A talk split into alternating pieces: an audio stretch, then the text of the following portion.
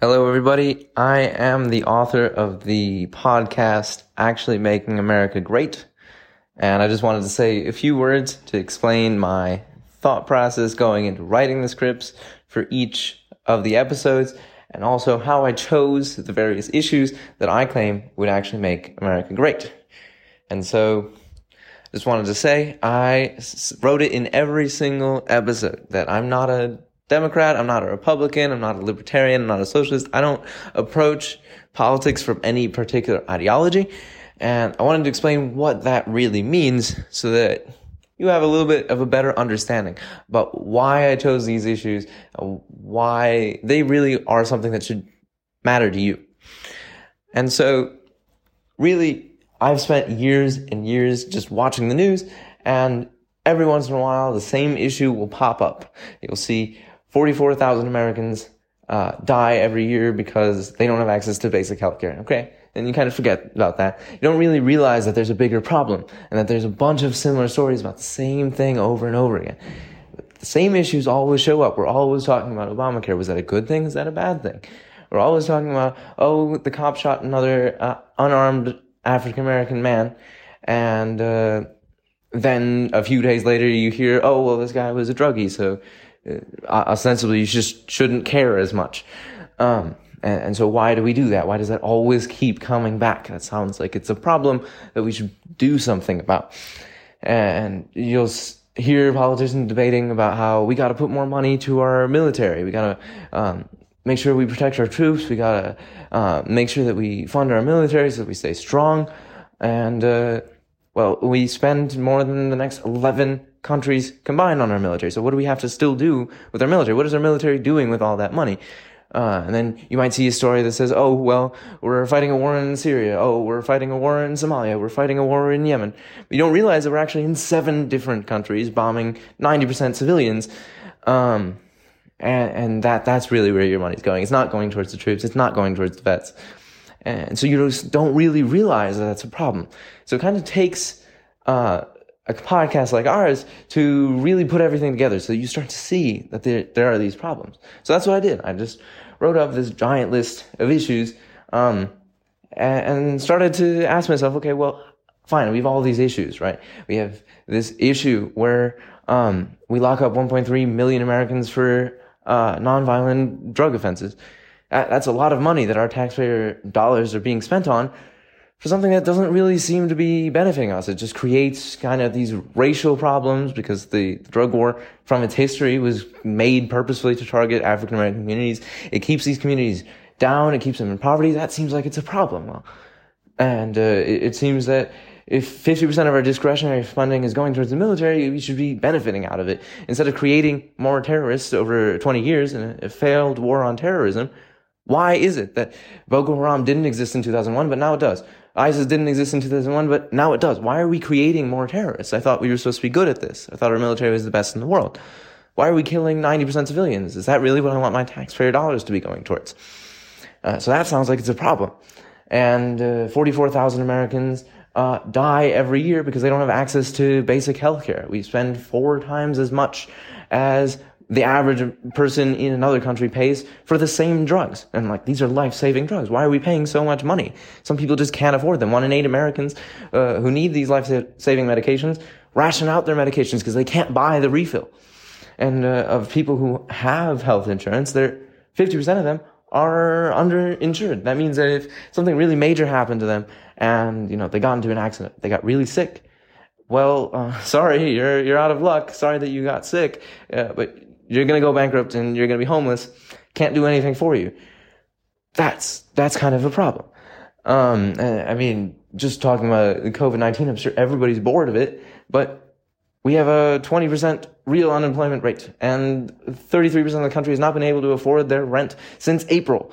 Um, even before Corona, 50% of the country was in poverty, based off of metrics from, from decades ago. If you just adjust them to what they would be today, 50% of the country would be poor by the standards of, say, 1960s.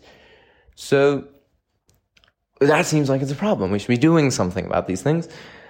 And so I come up with this list, but obviously there's a bunch of issues that I don't consider. You know, uh, some lefties are gonna be like, well, why don't you consider uh, gun rights or gun violence and say that we should put gun restrictions? Well, uh, there's just not enough evidence for me to make the assertion that that's something that's going to affect the majority of Americans. Uh, there's an equally strong argument for saying that if the emphasis wasn't put there, we might not have as big of a problem. I just can't make that assertion that well. I want something to be really impactful for a majority of Americans. So I made that one of my criterions. And obviously there's a, the issue of abortion. Should we be pro-choice or pro-life? And that's a huge issue on both sides. Lots of people get really, really emotional about that. But the reason I didn't bring that up is because, I mean, it's really mostly a, a, a principled argument. You have to argue from some kind of internal principle. I'm not about to spend my time convincing people that you should believe the way that I believe. Um, and so I didn't include that. So my criterion for picking the actual issues that would help the most Americans was, well, are we the only countries that are solve, having to solve these problems? Is it, is it really true that um, we're the only country that has this problem where people are using drugs and we would like them to not use drugs? Um, obviously, we're the only country that's bombing 90% civilians in seven different countries or has troops stationed in 134 countries. Um, but are we the only country that has to balance uh, having a strong military with not spending an obscene amount on it?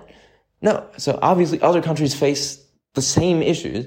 And so I just asked myself, what have other countries done and does it work? And so I'll just go one by one. Uh, the first episode is about uh, the drug war. Obviously, we have this huge issue where 1.3 million uh, drug arrests, and we still have drug use. It didn't just magically disappear.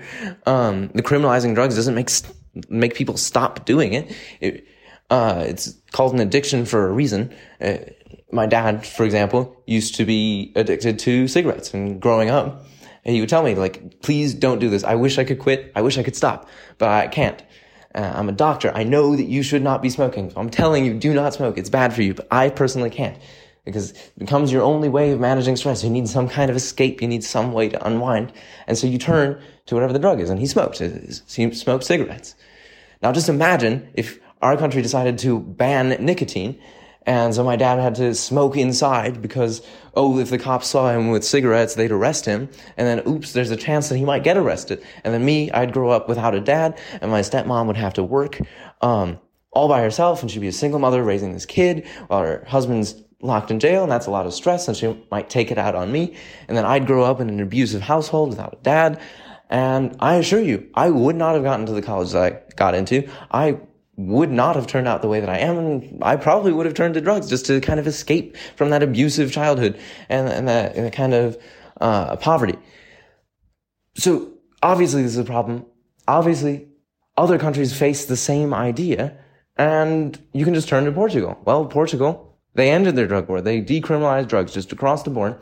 Uh, they got people to uh, the help that they needed. They funded methadone clinics. They funded all of these rehab institutions.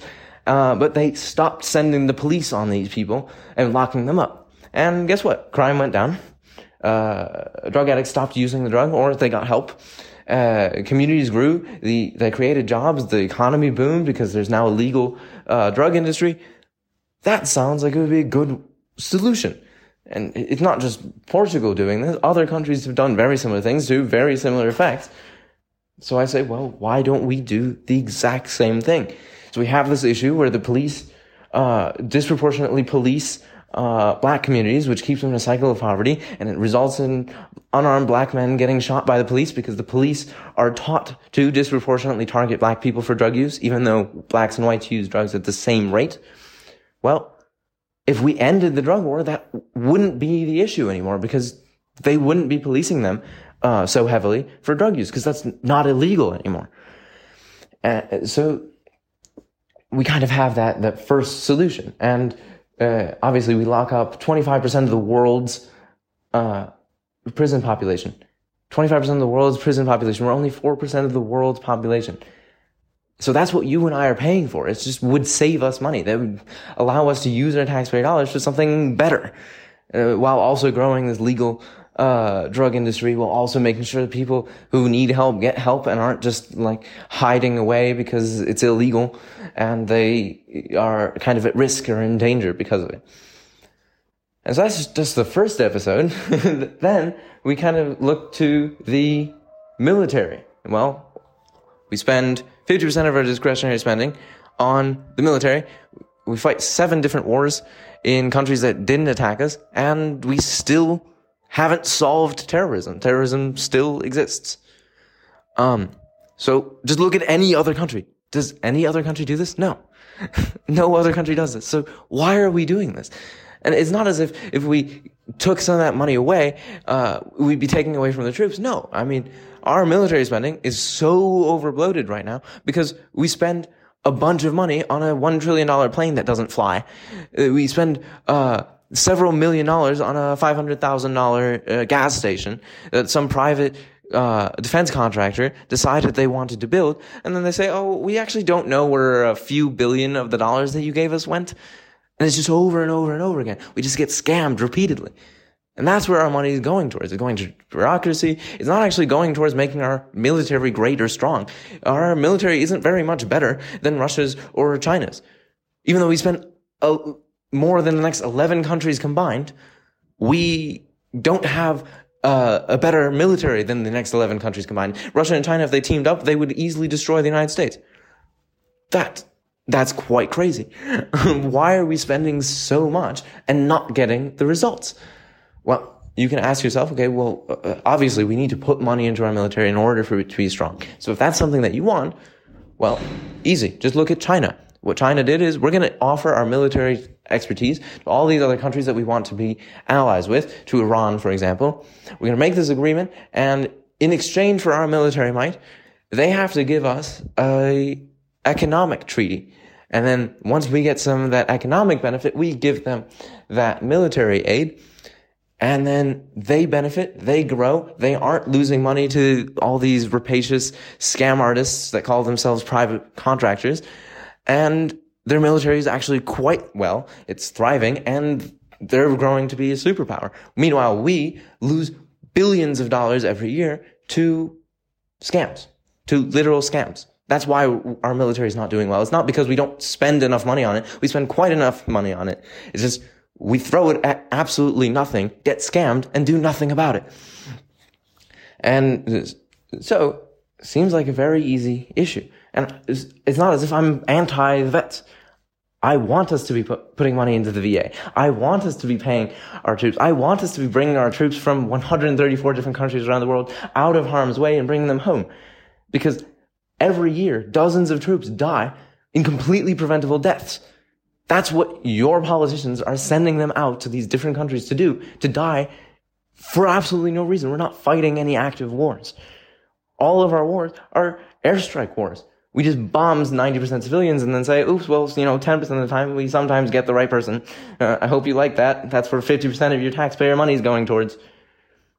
So it seems like we could probably solve that by cutting a little bit, uh, by doing a more extensive audit and making sure that we don't give money to well-known scam artists that call themselves defense contractors. So that's just episode two. And then we get to episode three, where 44,000 Americans are dying um, every single year because they don't have access to basic healthcare. And if you have health insurance, well, good for you, but uh, 50% of you are underinsured. So if anything bad happened to you, uh, sorry, you're probably going to be bankrupt and homeless um, because your health insurance won't cover all of your bills, and you're going to be saddled with a bunch of money due up in bills. So do other problems have, do other countries have this problem? Do other countries have 12 million uninsured Americans uh, or uninsured citizens? No, of course they don't. There are a bunch of countries, and it's in that third episode, just a full list of the countries that have universal healthcare. Every single person in that country gets health and healthcare. And they get it from the government. You pay taxes, and then you get healthcare. That's how it works in those countries. And in those countries, Zero people die because they don't have access to basic healthcare. Zero. In our country, 44,000 people die because they don't have access to basic healthcare. In those countries, zero. And it's not as if when the government provides health insurance, it gets really, really low quality healthcare. No.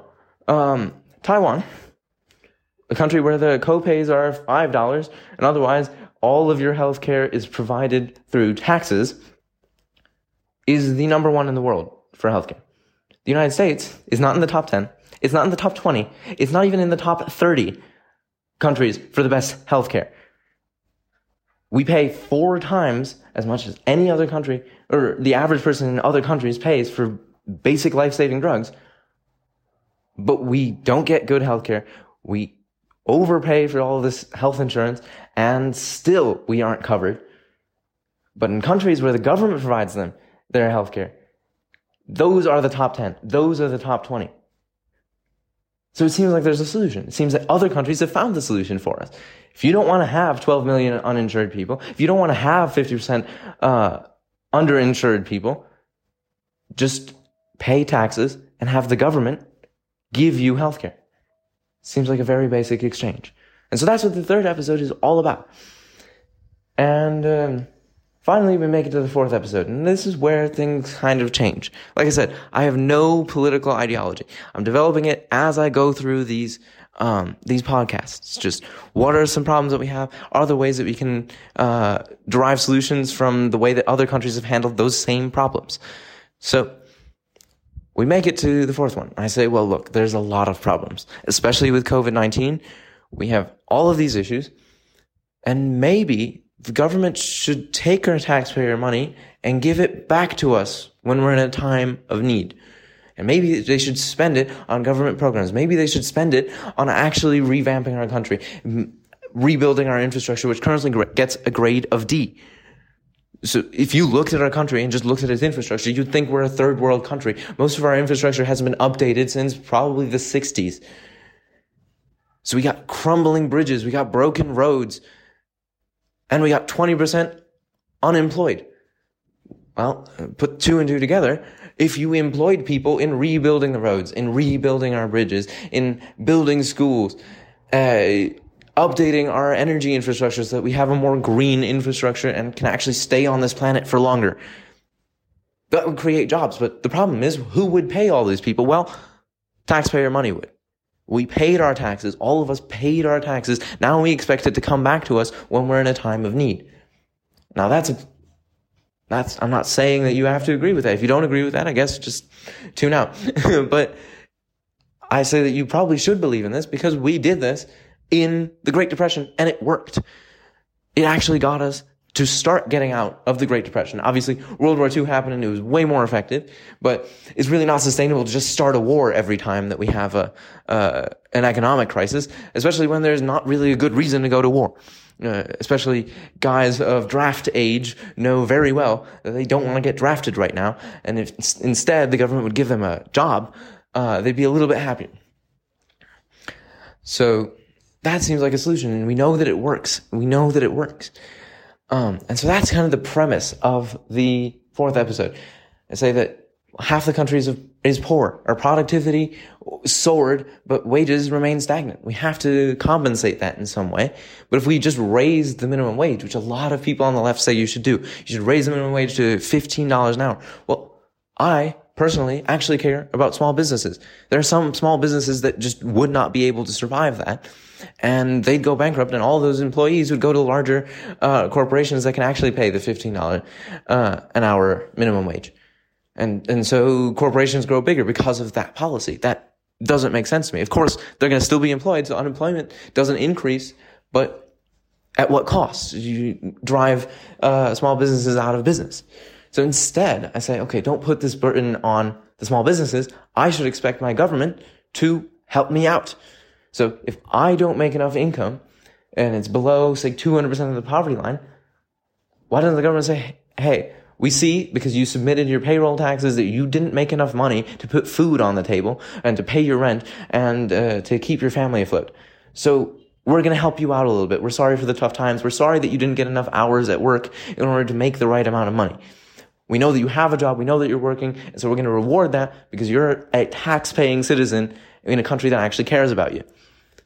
And uh, this kind of policy, where the government supplements your income above a certain threshold, is a form of UBI, which is what that socialist Andrew Yang brought up. But the problem with Andrew Yang's solution is he's going to give $2,000 to everyone, including Jeff Bezos, including himself. Well, that sounds like a waste of my taxpayer dollars. Why am I paying Jeff Bezos? That doesn't make any sense. So instead, save some money. You all have to report your income to the government. So the government can easily see, oh, well, this social security number made this amount of money this month. They probably need help paying their rent and keeping the lights on. So we're going to send them a check. Just like that. If they can collect our, their, our, their taxes from us, then they can easily bring it back to us. And uh, not only that, and not only does this kind of help people out, but if you lose your job, there's no need for a separate system for unemployment benefits or whatever. Just if you lose your job, your income becomes zero. And say you don't want to incentivize people to just become unemployed. Well, instead of 200% of the poverty line, we're going to give you 150% of the poverty line if you lose your job. You obviously still need to eat. You obviously still need to pay rent. You're not going to get the full amount of money. If you start working, we're going to bump you up. But if you don't start working, you better look for a job because we're not going to cover everything for you. Um, we're going to help keep you on a, afloat until you find another job.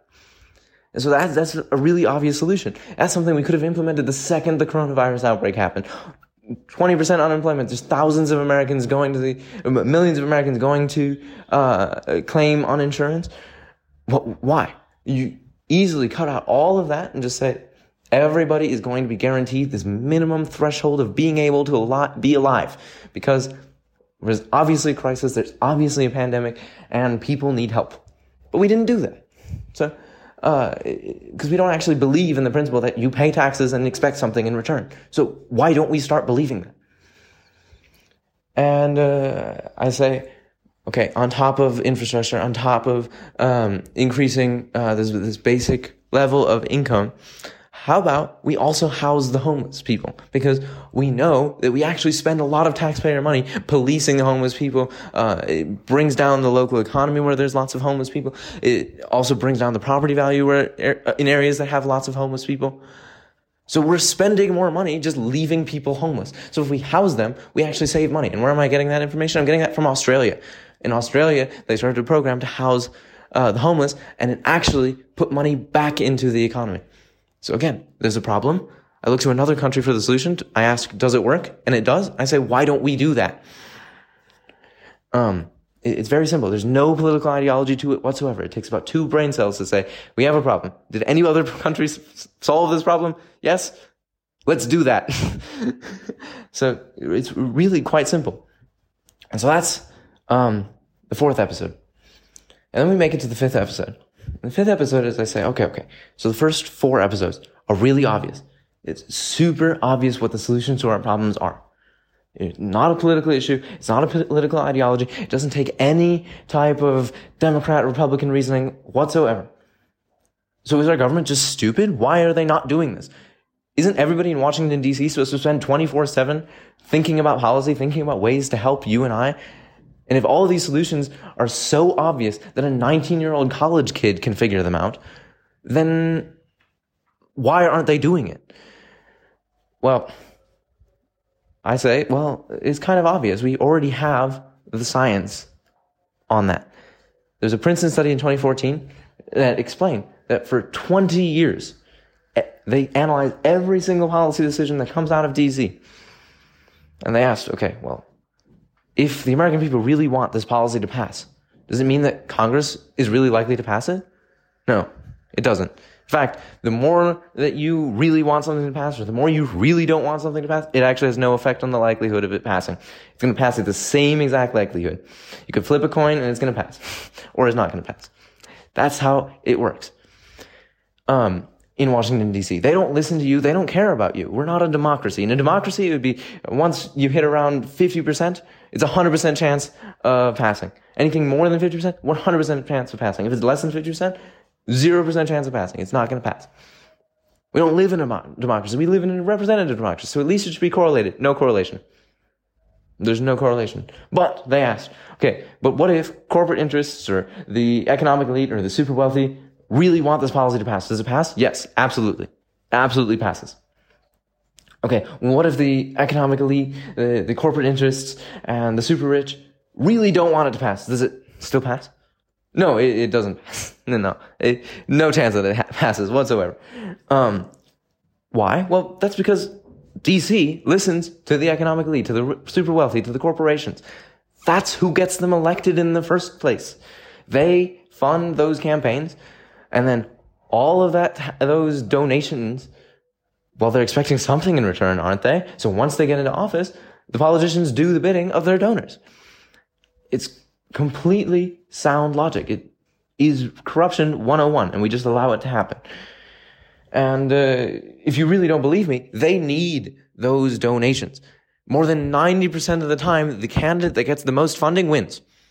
So if they don't get that money, it doesn't matter how much the American people want them or don't want them. They won't even hear about them unless there's money going into those super PACs to fund ads, to get people to like this person, to at least hear the name so that they know who to vote for come election day. That's how our democracy works. It's not a democracy. It's all of these corporate dollars flood into the super PACs of our politicians. They get elected and then they do the bidding of those politicians so that they get reelected or say that they leave office. Then they get a, uh, a lucrative lobbyist job or, um, they get thousands and thousands of dollars in Wall Street speeches. Don't believe me? Look at Obama. What did he do the second he left office? $250,000 speeches in Wall Street.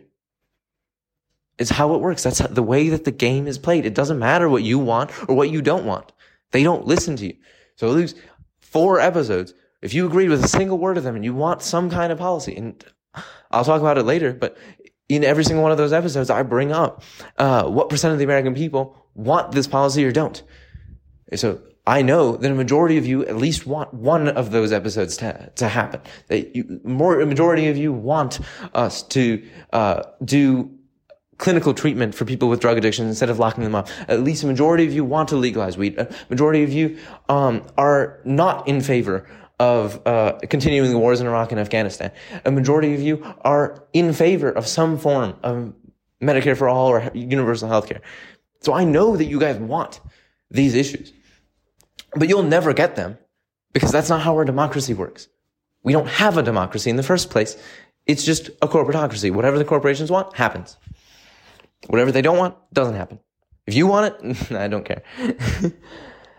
so obviously that is like the clincher. That is the real issue. And it, just to go one by one, um, the the drug war. Who does that benefit? Well, it obviously benefits the private prison industry. We incarcerate 25% of the world's prison population. We're, our Pri- our public prisons are so overcrowded, we have to rely on private prisons who profit off of government contracts to house our prisons, our prisoners. And so they commit all of these human rights violations, but in order to cut costs and make a profit, um, and then people die under their care, but we don't really mind. We don't really look at that.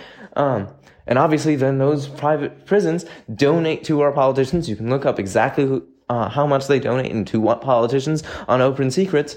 And lo and behold, nobody talks about ending the drug war because we really need those 1.3 million drug arrests. Because how else would those private prisons continue to justify their existence? Uh, if we just freed all the non- non-violent criminals, uh, in non-violent drug offenders, not criminals, if we just freed them, I mean, where would all that profit go? And so our politicians will never do anything to challenge those donations coming from the private industries, from the private prison industry. And it also helps the, uh, the alcohol and the nicotine industry because they don't get any competition from a legal uh, weed industry. They don't get any competition from uh, a legal LSD industry. If they had that kind of competition, that would cut into their profits. So you can look, N- nicotine uh, and uh, alcohol industries pay a lot of money to politicians to make sure that they don't legalize any of these drugs. And, uh, and so you will never get legal weed. Not with Biden, not with Trump. Biden proudly proclaims, I will not legalize weed. Why? Well, because he gets all this money from all of these donors that tell him, please don't do that. That would cut into our uh, profits. And obviously, it's relatively beneficial to keep uh, African American communities in poverty because in the various industries that benefit off of people being forced to work minimum wage jobs, um, they donate to the politicians so that people stay in poverty and continue to benefit off of people working minimum wage jobs. That's exactly why 50% of the country is poor. It's not as if our politicians don't know that people are living paycheck to paycheck. It's not just you who's living paycheck to paycheck. Our politicians know that that's the majority of Americans' lives. But they don't want to change that. If they change that, the corporations like McDonald's that benefit off of all these people who work multiple jobs or have to take that extra shift because they need to put food on the table.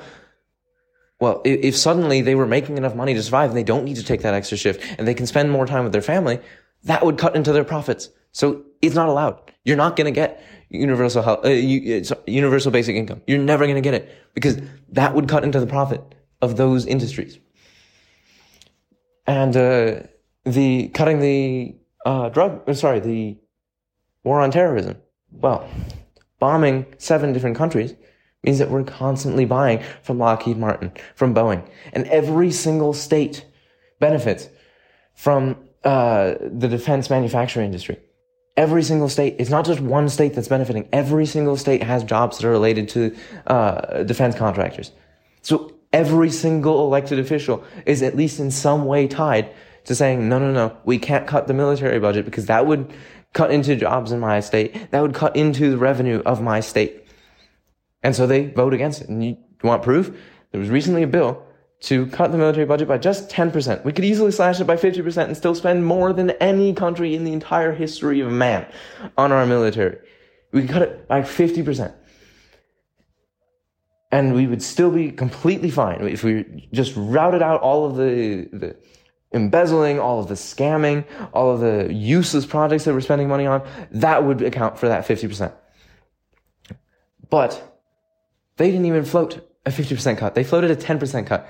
And overwhelmingly, a majority of Congress said, no, no, no, we're not going to do that. We like being embezzled. We like billions of dollars just disappearing uh, on a yearly basis. We like that we spent $1 trillion on a plane that doesn't fly. We like that we bomb 90% civilians and create more terrorist groups. Um, than we end up destroying. We like that we're losing that war. We like the public humiliation that we have. We like that we have troops in 134 uh, different countries. Why? Because that brings money to our defense contractors. And they're the ones that put us into office in the first place. Those are the ones we listen to. If we did anything about that, cut into their profits by even 10%, well, I mean, we wouldn't get elected. We wouldn't get that money. So out of thanks for them, we won't cut it. We won't save you taxpayer money. You're going to keep wasting your money. You're going to still spend your money on creating more terrorists, on killing 90% of civilians. That's what you and I pay for. Because they don't listen to us. They listen to the corporations. So that's two. Who, who does not having uh, universal healthcare help? Who does 44,000 deaths annually help? Well, it's the drug industries.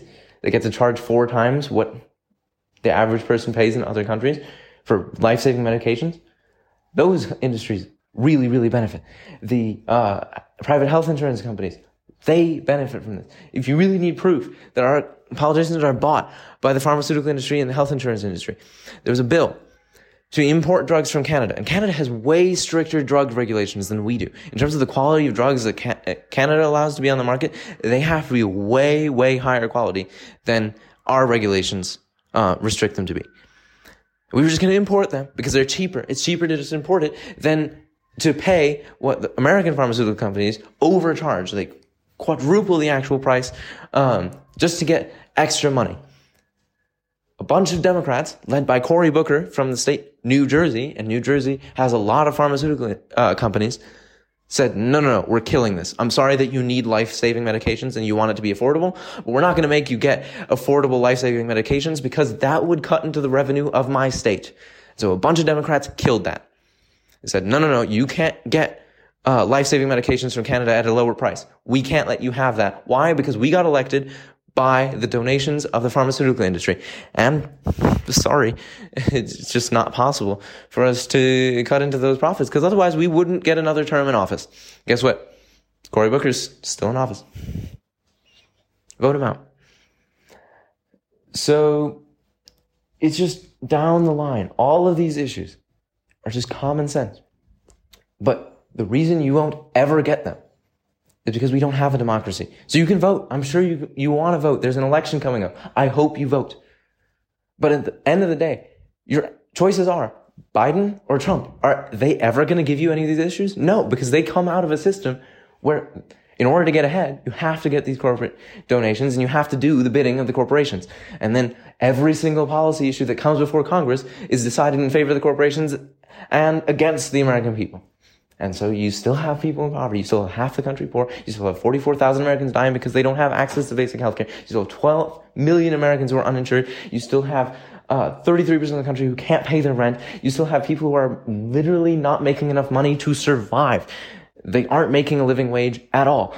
Uh, and you still have all of that because we don't have a democracy. So yes, you can vote. But what I want you to do, what's much more important to me than you just voting, is I want you to make sure that your voice is heard. I want you to say, to call up your politicians and say, I don't want you to take a single dollar in corporate PAC money. I want you to completely get rid of all this money in politics. I want you to actually give us our democracy so that when I pay you taxpayer money, that money comes back to me when I need it. And it comes back in the form of government programs that actually help me instead of killing 90% civilians in seven different countries that never attacked us. That's what you should be demanding. That you, as a citizen, pay money and then your government cares about you when you need help. And so you can vote. I hope you all do. But I want protests in every single street across the country saying, get money out of politics and make us have a democracy again. Give us our democracy back because that would actually make America great again.